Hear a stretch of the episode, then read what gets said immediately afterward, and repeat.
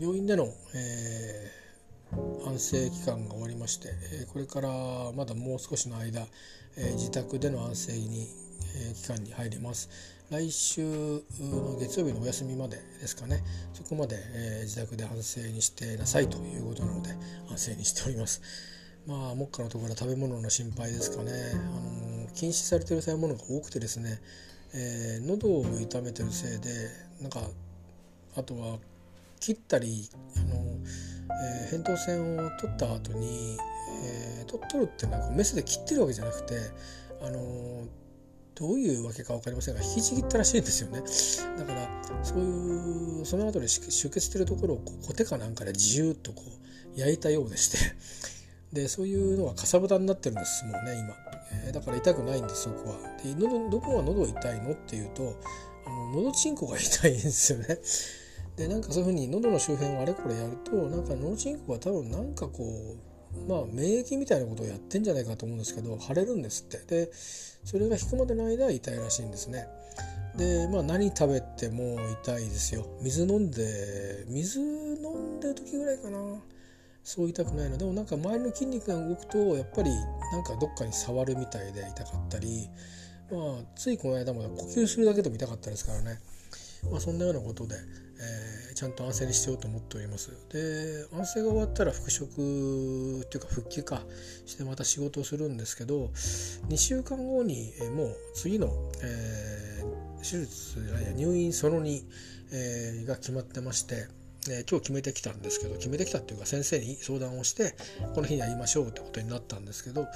え、それが控えてるんで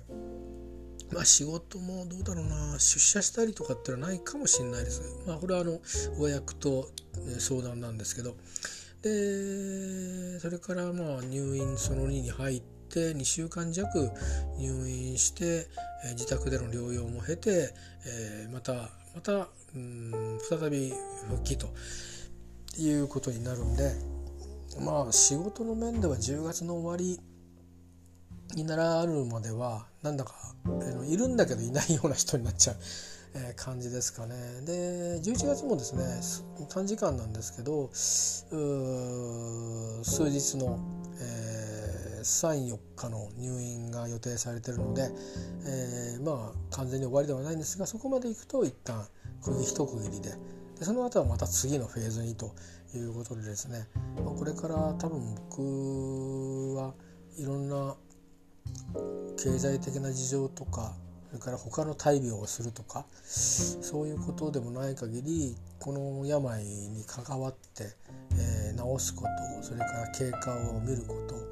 えー、その後の観察をすることなんだかずっと付き合っていくことになるんだろうなと、えー、なんとなくそんな気がしてますが、まあ、その一番最初の、えー、今あの治療をしてると治療を始めたというところです。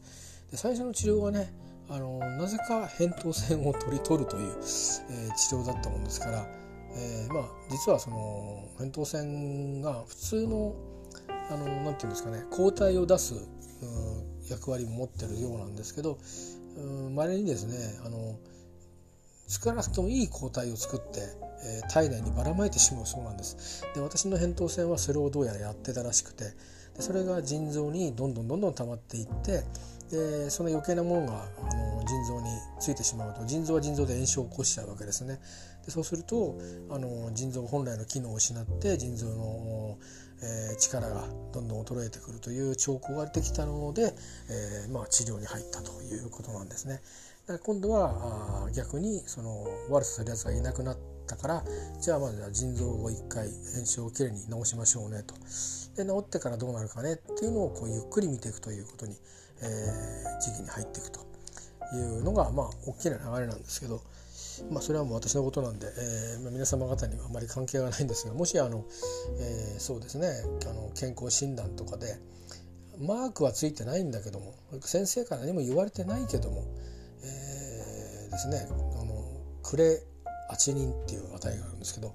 の値ですとか血尿タンパク尿この辺りですねいつもマイナスだったのにプラスマイナスになったなとか、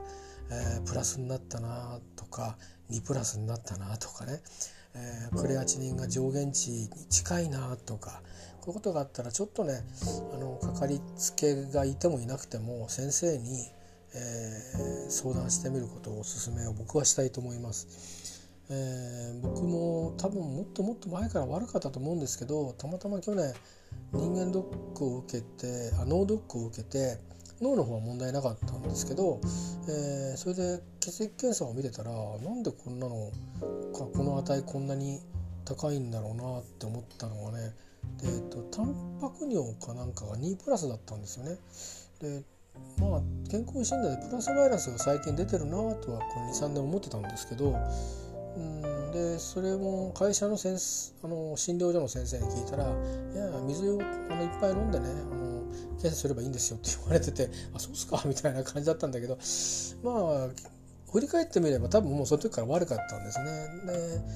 まあ実際にいろんなタイプの先生がいるそうなんですよ。私の主治医2人いますけど聞いてみると。経過観察してしまってそのままで結局まあよくな完全に治せる病気かどうかっていうのがなかなか腎臓って分からないってとこがあるのと最終的には腎不全になっちゃうっていうのはそう避けられないっていうところがねあるのとあとは寿命との問題で例えば100歳まで生きるんだったら治しとくんだけどまあこの年で見つかってねまあ70超えて仕事終わって70超えてまあ人工透析しながら生きるのもそう悪くはないしもしかしたら違う病気で、えー、病気じゃないかもしれないしとかっていうふうにまあなんかお医者さんにはお医者さんの計算があるらしく経過観察にしちゃう人が多いらしいんですよね。で私の主治医はおかしいものは疑うっていう風になタイプの先生だったんでよく見てくれてまあここまで来てるという感じです。まあ、必ずしもねまあ、知らなきゃよかったってことも多分あるとは思うんですけど、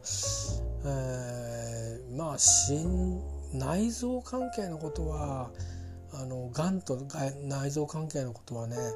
あの年齢関係なくやっぱりおかしいんじゃないかと思ったら大丈夫だってお墨付きを毎回もらうっていうことが大事なような気がしますね。えー、まあ、僕はそういう意味では一回失敗しちゃったのかな。自分も別にもう大丈夫だろうと思ってでいやそうだよ水いっぱい飲めばいいんだよとかそうっすかって終わらしちゃったのはね、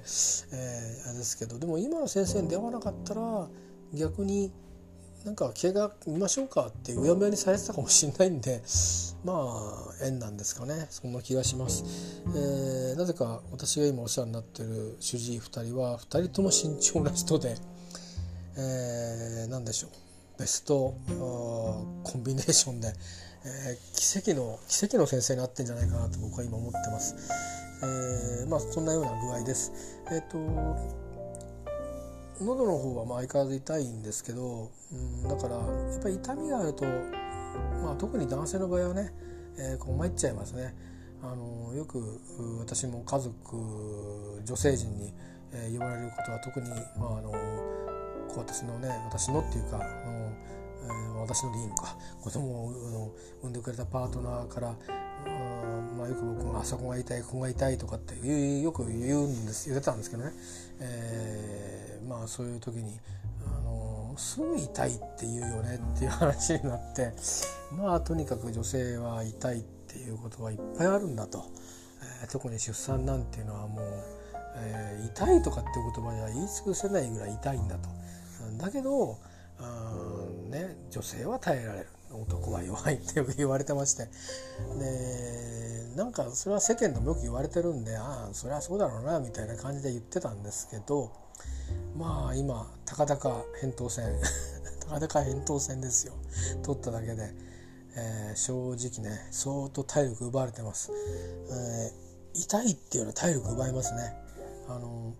やる気がなくなるとかそういう問題はなくね体力奪うんですよ。だから痛いっていうのに対して何か対抗する何かが動いてるんでしょうね。体の中でね。やっぱり。痛いってことは炎症を起こしてるってことですからその炎症を抑えるために多分体が戦ってるということですからやっぱり安静しなきゃいけないんだろうなと思います。まあ今日はあのこれこれこのタイミングはもう二度とやってこないんで、えー、レポートをしてるわけなんでね。それはまあお気遣いなく。で最後に一つだけちょっとメモっとくとですね。メモっとくっていうかかいあのここに書き込んどくとあの麻酔ですね。あのこれもね何でもかんでも多分若い頃に経験経験してるとなんてことないと思うんですよ。なんか大事故に遭っちゃったとか、えー、大病したとかでね全身麻酔することっていうのはあの誰誰にでもあることだと思うんですけど、あの一般にですよ全員があったわけじゃなくて一般によくあることだと思うんですけど僕はこの弱い50にして初めて全身麻酔というものを経験したんですが、あのよく自分が麻酔かからないようにずっと目をこう開けてたとかね、えー、そうやってやってたら、あのこうなんか酸素マスクみたいのかぶせられたらすぐに眠っちゃったとかあ、ね、よく言いますよね。で私の場合はあのマスクじゃなかったんですけど点滴から輸液が入ってくるタイプだったんですけど、まあ、一応言われるんですよ。あのこれからこういう薬入れますよって。ちょっとあのトローンとする気持ちになるような薬入れますよっていうのはいって言うともうすぐなんですね。もう23秒で。とっととあなんかあのトロンとしてきましたとかって「何出ました？そうですか」なんて言うんだけどその時に目がつぶるわけじゃないんですよ。目はパッと開いたまま頭だけトロンとしていくんですよ。何ですかね。あの何の状態に似てるのかないですね。あれ本当薬物のあれなんですよね。で薬物ってあの麻酔ってことですよ。あの言葉遣い注意しないと。断片的に切り取られるとねまずいんで。であのじゃああの、えー、じゃあ麻酔ねあの入れていきますからって言ってもう「はい」も返事もするかしないかっていう感じでよしじゃあ目開けててやろうと思ったんですけどもう一瞬でしたね記憶ないですそっからで次に記憶があるのはうんとなんかねえっ、ー、となんかこうポカポカっとしてるようなイメージで、えー、なんかとっても幸せな気分で、あのいる状態になったんですよ。でなんか夢見てるんだでしょうけどででなんかだんだんに人の声が聞こえてきたらそれはあの看護師さんの声だったんですけどなんかね母親が近くにいて看病されてる時のようなねなんかそんなあのよく小さい頃風邪をひいて何度も何度も扁桃腺熱を出したんでねあのそのたびに母親や、まあ、父親にも看病してもらったんですけどその時の感じででそのまんまなんかすごく守られてる感じっていうんですかそんななんか心持ちでだんだんに気づいたんですねその麻酔でペッと